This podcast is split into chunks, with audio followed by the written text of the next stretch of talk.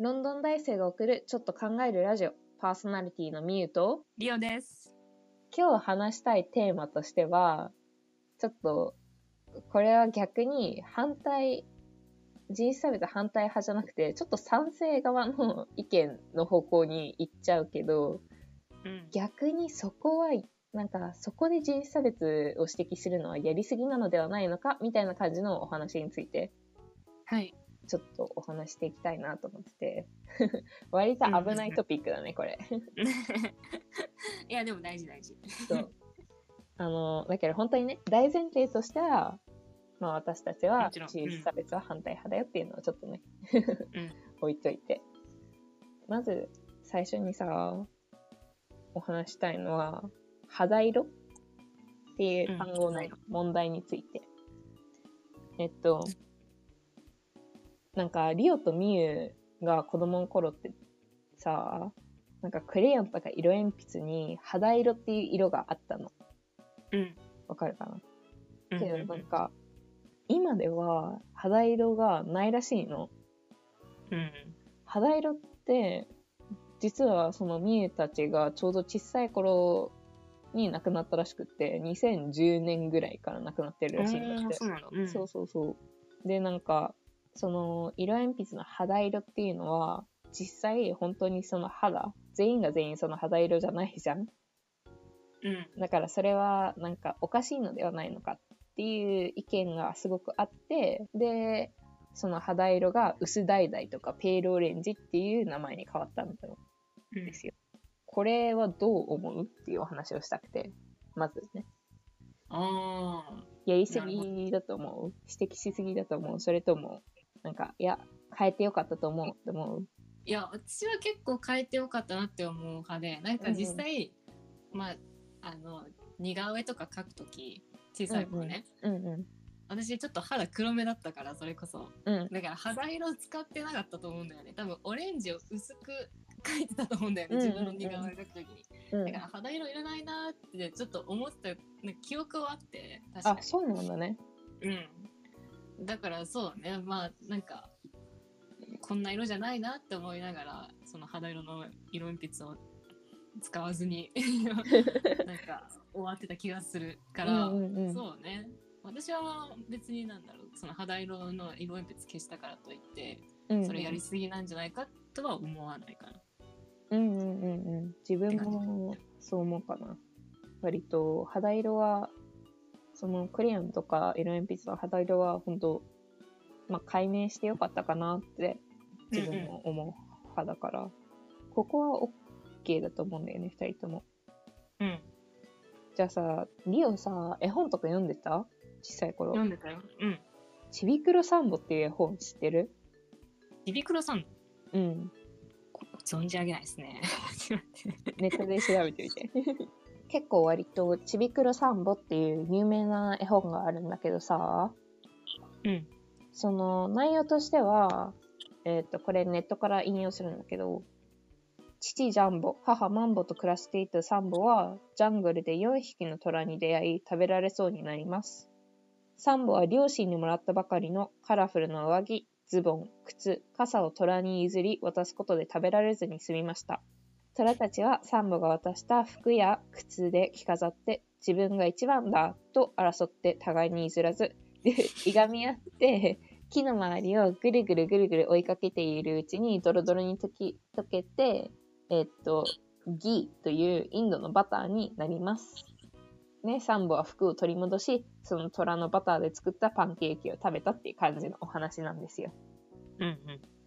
ね、もともとはね、このちびくろサンボっていう絵本を書いた人は、確かスコットランドに住んでいる人で、だいぶ前、1862年のうん。絵本なんですよ。で、このちびくろサンボを今日のテーマの一つに持ってきた理由は、そのサンボっていう単語についてちょっといろいろ講義があって、うん。で、米国では、アメリカではさ、サンボっていうなんか単語が黒人に対するその差別的な用語だと判断されているらしいの。うん。まあ、N の単語みたいな感じ。うんうんうんだから、なんか日本でも割と、じゃあこの黒人差別をなくす会が普通に、じゃあこのサンボっていう単語が入っているから、絵本はちょっと、まあ、消しましょうみたいな。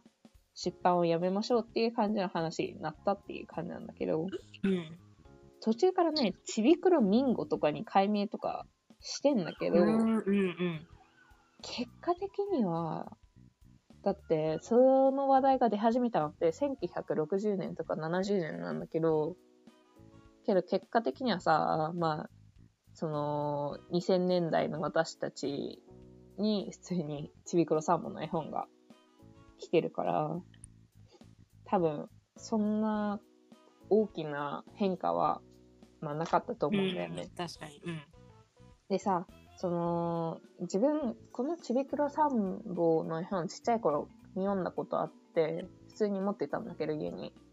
うんサンボっていう単語が差別用語だって知ったの結構最近でさ、高校生ぐらいの時だったんだよね。知ってた？サンボっていうのがい。や正直知らなかったね。自分も知らなかったんだよね。なんかだけど、なんか記事を読んだところ、一応もう売られてないらしいの。ちびくろサンボって。その記事をちょっともう一度読み直したところ、ちびくろサンボっていう絵本自体にもなんか問題があったらしくって、うん。えっと、そのもちろんだけど、まずサンボっていう単語はアメリカでは黒人を差別する単語として使われているっていうのが第一の点で、で、第二が、その絵本の絵に問題点があるらしくって、なんか、絵本のそのサンボくんの絵が見にくいみたいな批判を受けてるらしいんですよ。なるほどで、最後に話の内容。ね、なんかさっき話したみたいにサンボくんってさ、虎に食べられそうになって自分の服を代わりに渡すじゃない？うんで、その持ち物をすぐ渡してしまう主体のなさと、そのバターでパンケーキを作るという食欲が黒人のイメージを焼き付けているっていう、この3点がなんか問題として挙げられているんですよ。一応絵本の中では食欲の問題についてはその話の中で最後にホットケーキを父親のジャンボは55枚母親のマンボ27枚でサンボが169枚を食べているっていう感じのストーリーなんだけどさ。これどう思う、えなんか今ねちょなんか画像めっちゃ見ててそれこそ。うんうんうん。ちょっと思い出してきた。これちょなんか読んだ気がする。あ 読んだ気がするって今思い出してて そうバターになるところ。こんな話なんだってバターのとこしか覚えてないんだけど正直。うんうんちょっと今思い出してて、うんうん。なんかねなんか確かに。絵本にしてはちょっと残酷な気がするわ。あ本当？どこら辺が？えー、なんかすごい今ちょっと思い出してきてそのバターになるところうんうん。これだこれいいの？みたいな。動物バターになっちゃうの？って思ったり。その人種的な 人種的なことは覚えてないけどでもでも正直そのサンボっていう単語がまず差別用語だと思ってなかったから。まあ私の知識不足でもあるけどうん。正直なんだろう。そんなに批判することかなって思ってしまうことはある。まあ、よく考えたら、うん。確かにちょっと差別用語なのかもしれないけど。うんうん。でもあそうなんだっていう感じで 終わってしまうところはある。うーん。で絵に関して見にくいっていう意見かな、うん。まあ、黒黒人っていうかなんだろう、まあ、肌が黒いからってことなのかな、まあ、こういう絵本あってもいいと思うけどね。なんか別にその見にくいの理由がちょっとよくわかんないから。うんうんうん。まあ、話自体はその人人種っていう面じゃないかもしれないけどうん。まあ小さい頃なんかすごい思い出したのはうん。トラバターになっちゃうんだっていうなんか そこ？えマジかって。そこそそこで そこですね。あ回ってバターなんのみたいな。めっちゃ不思議な。えーそれそれで食べんの？みたいな。それで料料理っていうかパンケーキ作っちゃうんだみたいな。まあでもまあ別にそれがなんだろう話的に問題かって言われたらそうでもない気がするけどねうーん。みゆも割と同じ意見かな。ちびくろサンボっていうまずタイトルを解明すればよかったと思うの。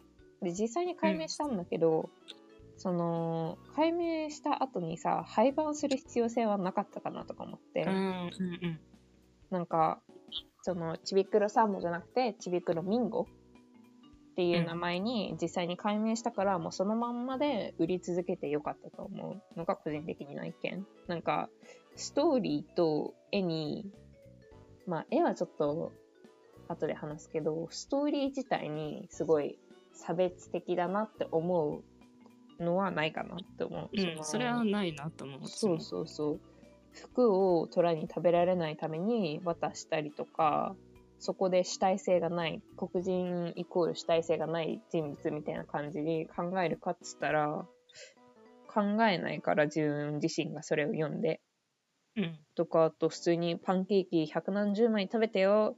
だから黒人イコールすごい食いしん坊みたいなことになるかっつったら、なんないとな思うの。ね。う。うんん。だけど、それは一個人の意見だけどさ、まあ、なんだろう。人種差別は不愉快って感じたら、さ、まあなんか、いじめも人種差別もそうなんだけどさ、相手側が不愉快と感じたらもう、それは差別だったり、いじめっていう認定がされるからさ。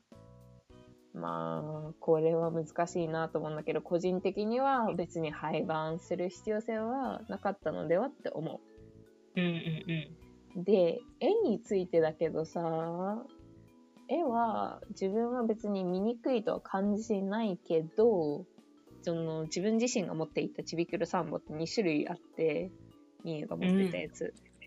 一つは多分有名なやつで、日本のなんか表紙で赤色の表紙なの。赤色で、なんかすごいちょっとアニメっぽい感じのサンボくんが描かれてんだけど、その絵は黒人独特のパーツをすごい強調している絵なのかもしれないって。指摘されたらわかるかもとか思って、その、多分日本で割とすごくよく出回ってた絵本がその赤の表紙のやつなんだけど、その表紙見たらわかると思うんだけどさ、唇がすごく結構大きく描かれてるの。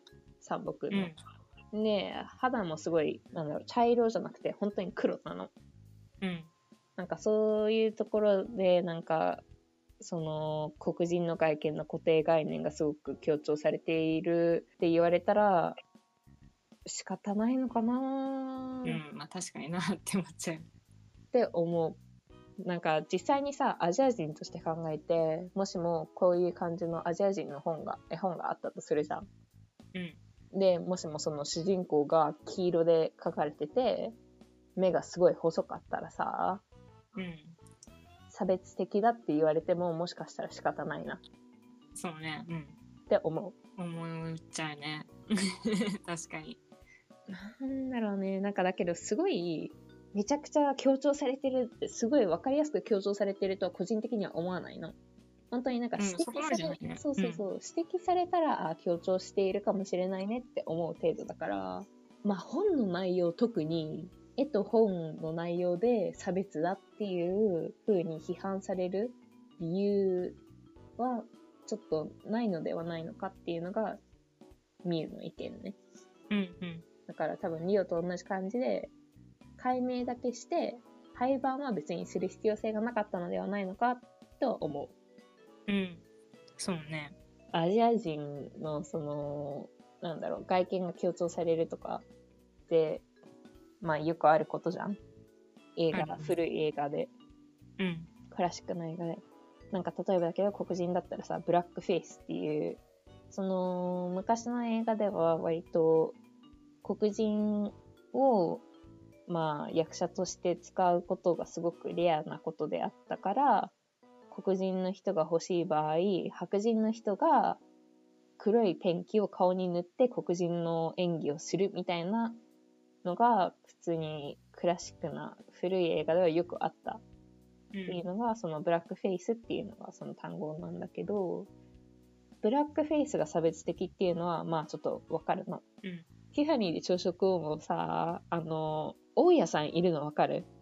わかる。大家さん日本人設定じゃん？ああ、そうね。あれ白人の人がさやってるの。うん。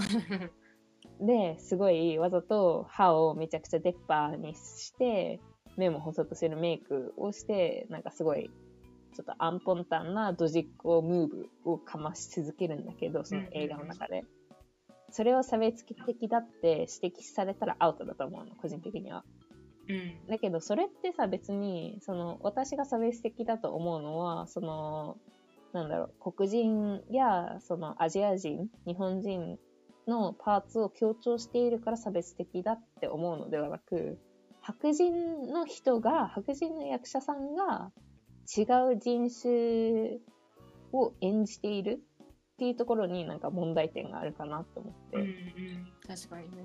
そうそうそう 白人の人がその黒人やアジア人を演じているためにその人種の独特な外見を強調してやるっていうその白人っていうところに問題点があるかなと思うからさぶっちゃけ言ってこのちびくろサンボの絵も別に問題点はもしかしたらあるかもしれないけどそういうふうに自分が思う映画でよく見るような問題点と同レベルかっつったらどうなんだろうって思うんだけど。いやー、いやびっくりしたね、その、黒人がやってるんじゃなくて、あの映画でね。うんうん映画で、その、黒人が実際に黒人の役やってるんじゃなくて、うんうん昔の映画では、白人が黒く塗って黒人をやってるって。マジかって思ってそこまでやる必要あるかなって思ったししかもその役自体がさうん。なんか使用人だったりそうねいうことが結構なんか、うん、別に使用人わざわざ黒くする必要あるかとか思っちゃったり、まあ、時代設定的に、まあそういうのが必要だったのかもしれないけど、うんうん。なんかやりすぎなんじゃないかなってまあもちろんねもうクラシカルムービーだからうんうん。しょうがないってしょうがないけど、まあ、うん今それやったら絶対怒られるだろうなって、うんうんうん。でまあ、時代は変わったなとか思ってたけど、うんうんうん。まあちょっと映画は確かにやりすぎだなっていうのは授業で思っ